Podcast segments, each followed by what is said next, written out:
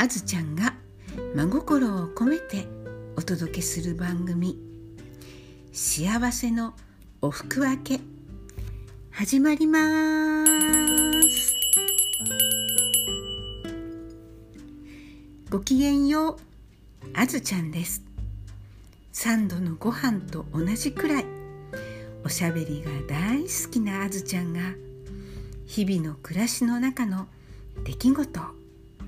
思いのままにお伝えする時間。それがこの番組「幸せのおふく分け」です。エピソード6かっこ今回から英語読みでなく日本語読みの数字で参ります。かっこ閉じ。もう一度エピソード6あずちゃん。覚悟を決める。はあなんでまた無駄泣きしてるんだろう。うちの犬。まったく家族とは言っても子に暮らし。私の睡眠時間どうしてくれるんだ。こんな夜中の2時や3時に泣かれたらご近所迷惑でたまったもんじゃないわ。うしよう。うるさいって言ってどんどんって壁を叩けばいくらか効果あるかな。それとも玄関から出てって大好きなおやつのミルククッキーでも小屋に放り込んでくれば泣き止むかな。うーんそれとも骨付きジャーキーを入れてくれば大丈夫かな。とにかくなんか食べ物とかでごまかすしかないかな。天気が悪くてお散歩に行ってあげられなかった。夜とか自分自身あずちゃんが体調を悪くしてお散歩に行けなかった日。そういう時だけにかかわらず普段から我が家の、えー、ミックス犬桃太郎オス御年14歳。推定平成20年1月生まれのワンコ。このワンコは実は埼玉県の動物愛護水道センターから、えー、譲渡犬ということで、えー、私の亡き母あずちゃんの亡き母私のお母さんですね、うん、が、えー、旦那さんである私の父親ね。旦那さんである私の父親っていうのも変な言い方ですね。私のお父さんつまり私の母の旦那様が亡くなって1年間一人ぼっちで、えー、大きな家に昔はね大きな家だったんです。大きな家に住んでいて寂しくて気がめいって食欲も湧かなくてため息ばっかりついていた。その母がこれじゃいけないって一年発起して犬を飼えば散歩もするし少しは元気が出るかもということで新しい家族を迎え入れる決意をしてはじめ近くのホームセンターでえー、小さなワンちゃん。特にあの小型犬というのはね柴犬ぐらいまで行っちゃいますからね。あの超小型犬と言われるようなはいワンちゃんチワワとかね。大きくてもねせいぜいパピヨンとかね。マルチーズとかね。その辺りのワンコを室内で飼って寂しさも紛らわしてもらえるし、えー、動物とのぬくもり触れ合いのある生活も得られるしお散歩も、えー、外ですることで犬友達もできたり、えー、誰かと会った時に会話することも多くなってこの、えー、憂鬱な気分から解放されるんじゃないかという母の、えー、夢を持って犬を飼うことになったんですけれどその近くのホームセンターで買うことを検討している話を私の次女の前で、話をしたんですね母さんが。私の母がね。そしたらえー、私の次女曰く「おばあちゃんおばあちゃんはとっても心のや温かくて優しい人だから私おばあちゃんはぜひ動物指導センターで保護されている保護犬を家族として迎え入れてほしいんだけれど。お願いします。おばあちゃんどうか殺処分を待つだけの犬たちの命を救ってください。というような感じで次女がねあずちゃんのお母さんにお願いをしたんです。そうしましたらあずちゃんのお母さんはうーんとしばらく考えて結局私の次女の申し出お願いを聞き入れてそうだな。本当に世の中にはね可愛い。まだもう自分の運命がどうなるかもわからないで無邪気にね動物指導センターで預かり処分を受けて他のたくさんの犬たちと一緒に無邪気にご飯を食べてはお昼寝をしてるあの子たちが、ね、もらい手がなければそのまま順次ガス室に送り込まれて命を絶たれてしまうんだ。それを考えたら私が一匹飼うことでそんな不幸な犬を一匹でも救えるんだ。ねあずちゃんの娘の次女の言う通りにしようと私の母はお母さんは決めてそして譲渡会に申し込みの連絡を入れて順番がやっと回ってきた。その時に、えー、譲渡会の会場で一目惚れしたワンコ。ミックス犬でまるで柴犬と、えー、警察犬。なんて言うんでしたっけあれ。シェパード？なんていうのかな。そういうあの毛色の感じのミックス犬を一目惚れして顔が黒いのが可愛いと言って何匹か兄弟犬がいた中でも7匹のうちの1匹だったのかな？8匹ぐらいいたのかな？のうちの1匹のオス犬をもらい受けることになって、えー、譲渡会ただ単にね「くださいなあげますよ」じゃなくてちゃんと犬の特性とかね飼い方とかあと問題行動が起きた時はどうするとかそういうような知識を全部ひっくるめてちゃんと講習会に2回ほど参加してその挙句ちゃんと最後まで終生命絶えるまで家族として迎え入れた以上は最後まで買い買い遂げますって言うんですかね。うん、買い遂げるっていうのも言葉が違うかもしれないけれどそう誓約書を書いて誓って家族に迎え入れるという大変手間をかけながらワンコを譲り受けるんですね。そういう段階を経てやってきたそのワンコが実はもう5歳になる前に私の亡き母が、えー、末期がんだということが分かってしかも余命1ヶ月もないということで3週間ぐらいで行ってしまい譲渡会の際に書いた誓約書には、えー、本人が買えなくなった時には、えー、その生育の責任者を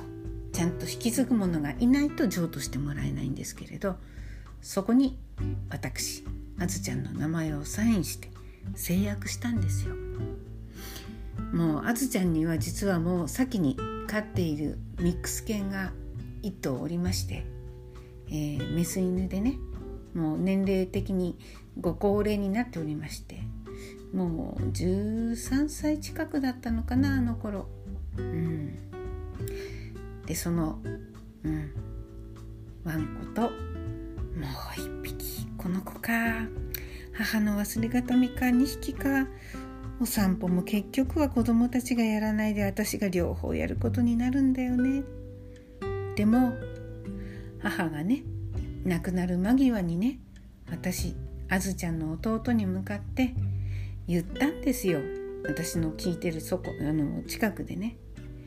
悪いけれどあずちゃんのあずちゃんの本名ね下の名前玲子って言うんですけど玲子に2匹飼うのは無理。だから私があの世に旅立つ時に抱っこしてこの子は連れていく。だからその処分をするのはその手続きをするのは玲子には無理だからあんた悪いけれどお願いねと息子であるまああずちゃんの弟ですね。息子にお願いをしてまあ息子と娘息子の嫁さんの2人にお願いしていたのを聞いてたんですよ。そんないくら亡くなったからってねまあいろいろ問題の多い犬だったんですけれどまさかね抱っこしていくってことは命を奪うってことでしょ？つまり飼えなくなったっていう事情を陳述してこうこうこういうワンコで二頭買いするのは無理だから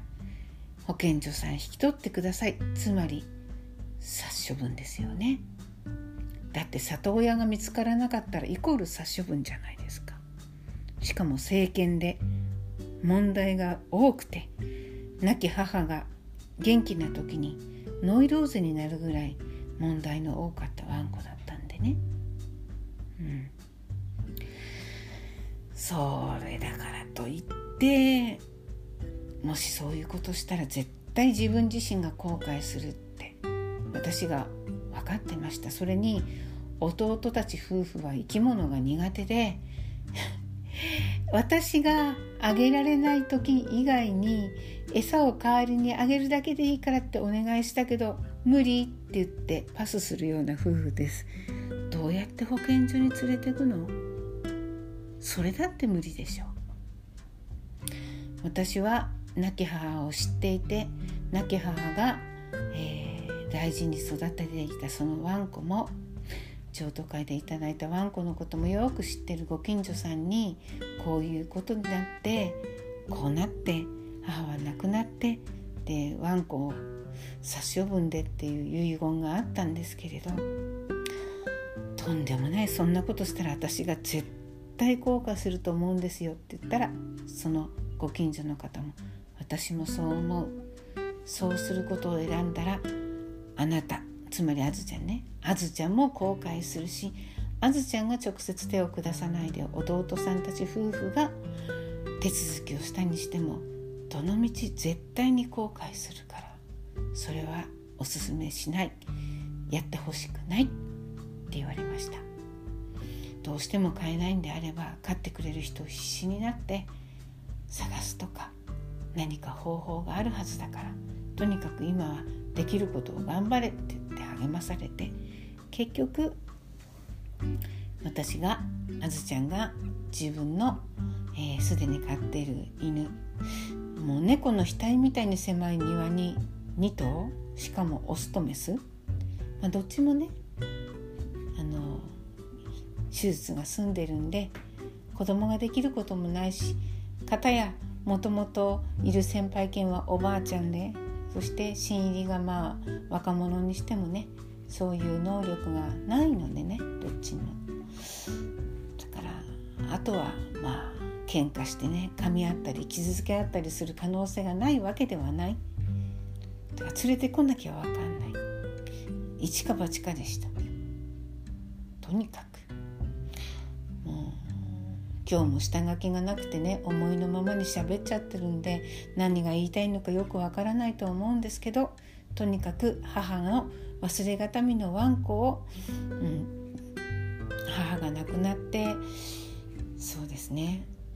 4ヶ月後だったかな。あずちゃんの家に連れて帰ってきた時にもう本当に難しい気難しいワンコだったので殿様のようなワンコだったので母の飼ってたワンコが。とにかく母の言うことは聞くけれど私にはもう吠えまくるようなワンコだったんでね。しかも自分が面白くないと餌はひっくり返すお水のバケツもひっくり返すしかも夜中なのにもうご近所の迷惑を顧みずずっと変な鶏が叫んでるみたいな声で「ケッケッケッケカッカッカッカッカ」とか「あうあうあうあう」ってずっと甲高い声で泣いてたりするわけなんですよ。ずっとですよ泣き疲れずにずっと。から母が生きてる頃はご近所から匿名の手紙がポストに入ることもあってちょっと買い物に出てる間に母がねどこかの誰かが手帳のメモ欄を破ってそこに「犬うるさい泣きっぱなし」って書いてポストに入れたんですよ。母がねそれを見つけてねどれほど苦しんだか。どうしよう。こうやって匿名の手紙まで入れるくらいに迷惑をかけているんだ。庭にね犬小屋を置いてるんですけどうるさく鳴くからって言って玄関に連れてきても玄関に反響してその声が外に十分聞こえちゃう。犬用の大きなケージを買って一番外に音が漏れない洗面所まで連れてって全部のドアを閉めた。もう音が漏れないようにいろいろテープとかも貼って工夫してやってもそれでもやっぱり外に出てみて泣き声を聞いてみるとうるさくてかなわない。母はもう最終的にもう自分が横に布団を敷いて寝るという犬を置いておく横に例えば玄関のところのたたきにケージね犬用のケージってわかるかな？あのよくね震災の時に避難所に、ね、ワンちゃんたちを入れとくプラスチック硬質プラスチックでできた簡易的な檻があるんですけれど、うん、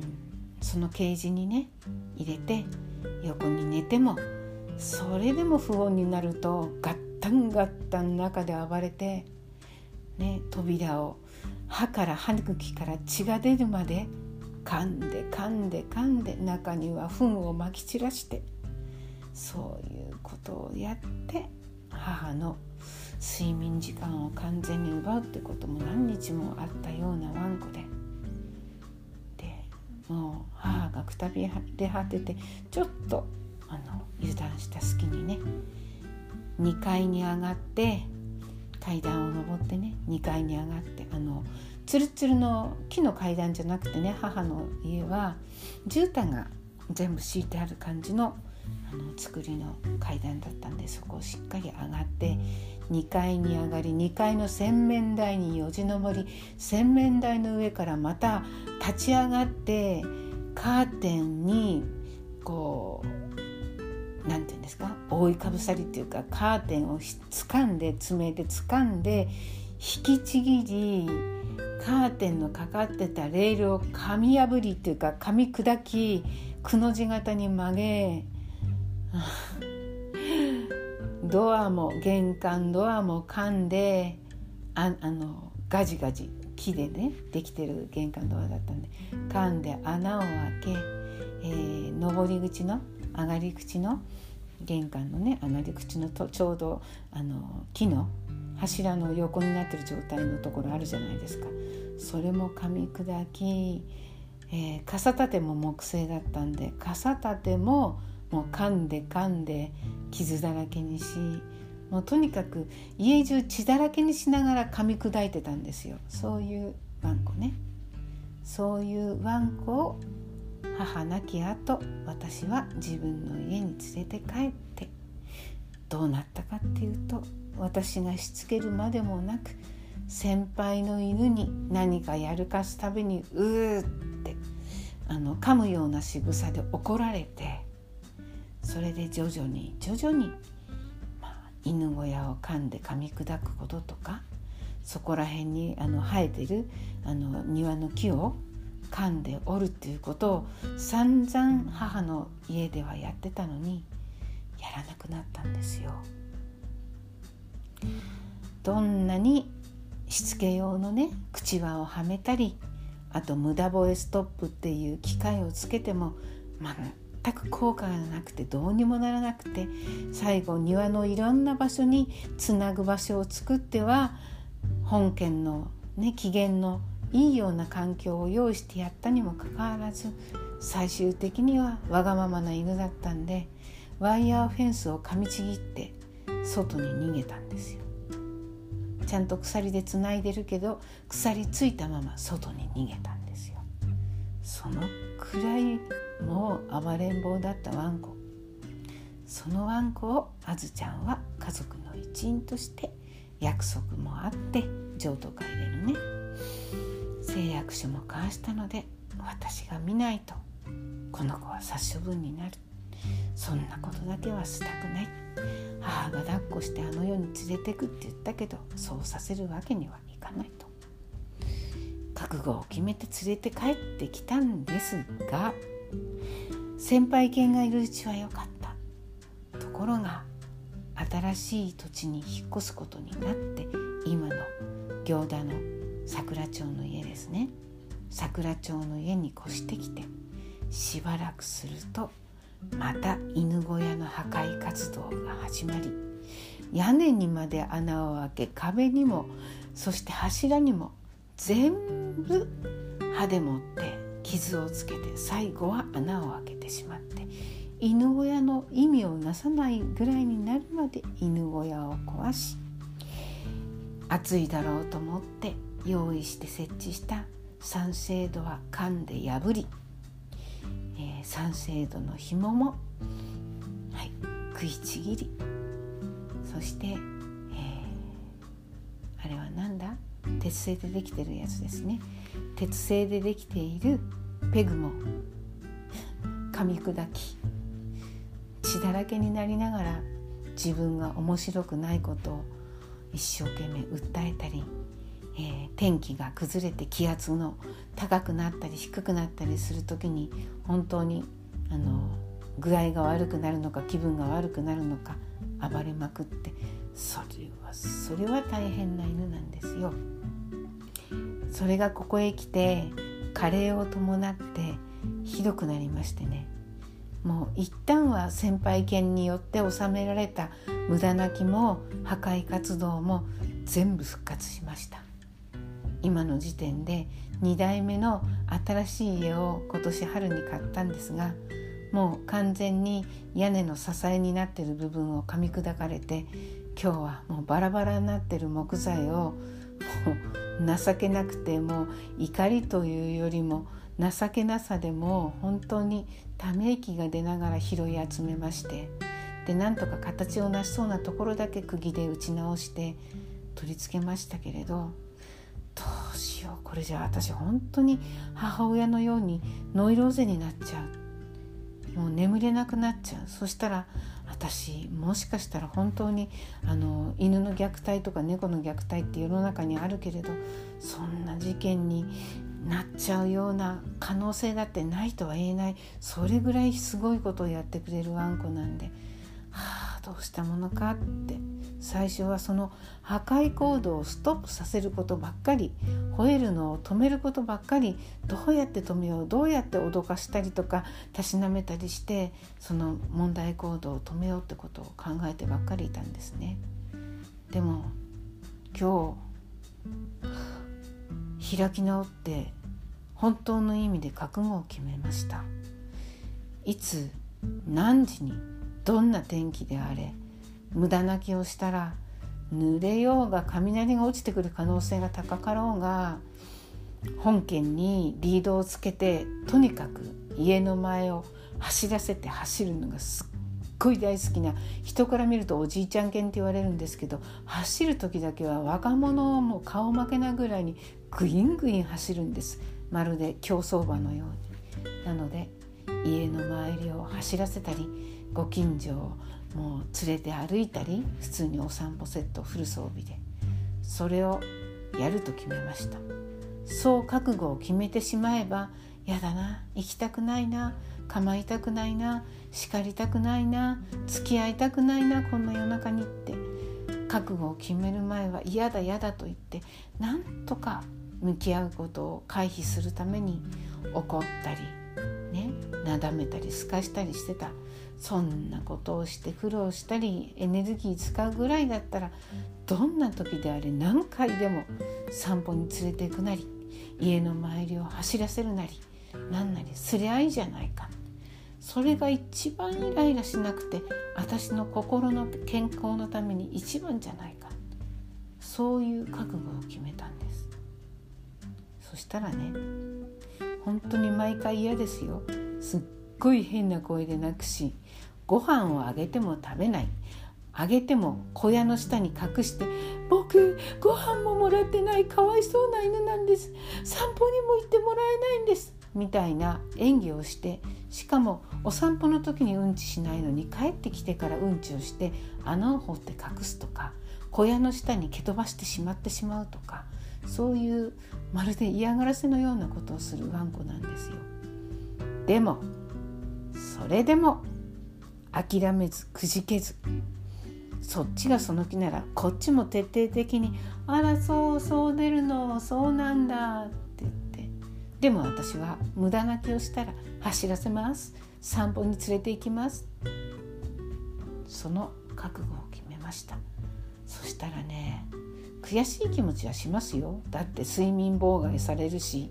何かね一生懸命やってる仕事を途中でやめなきゃいけないのってすっごい腹立ちますよ。だけどやることに決めたんです。覚悟を決めたんです。そうしたらとっ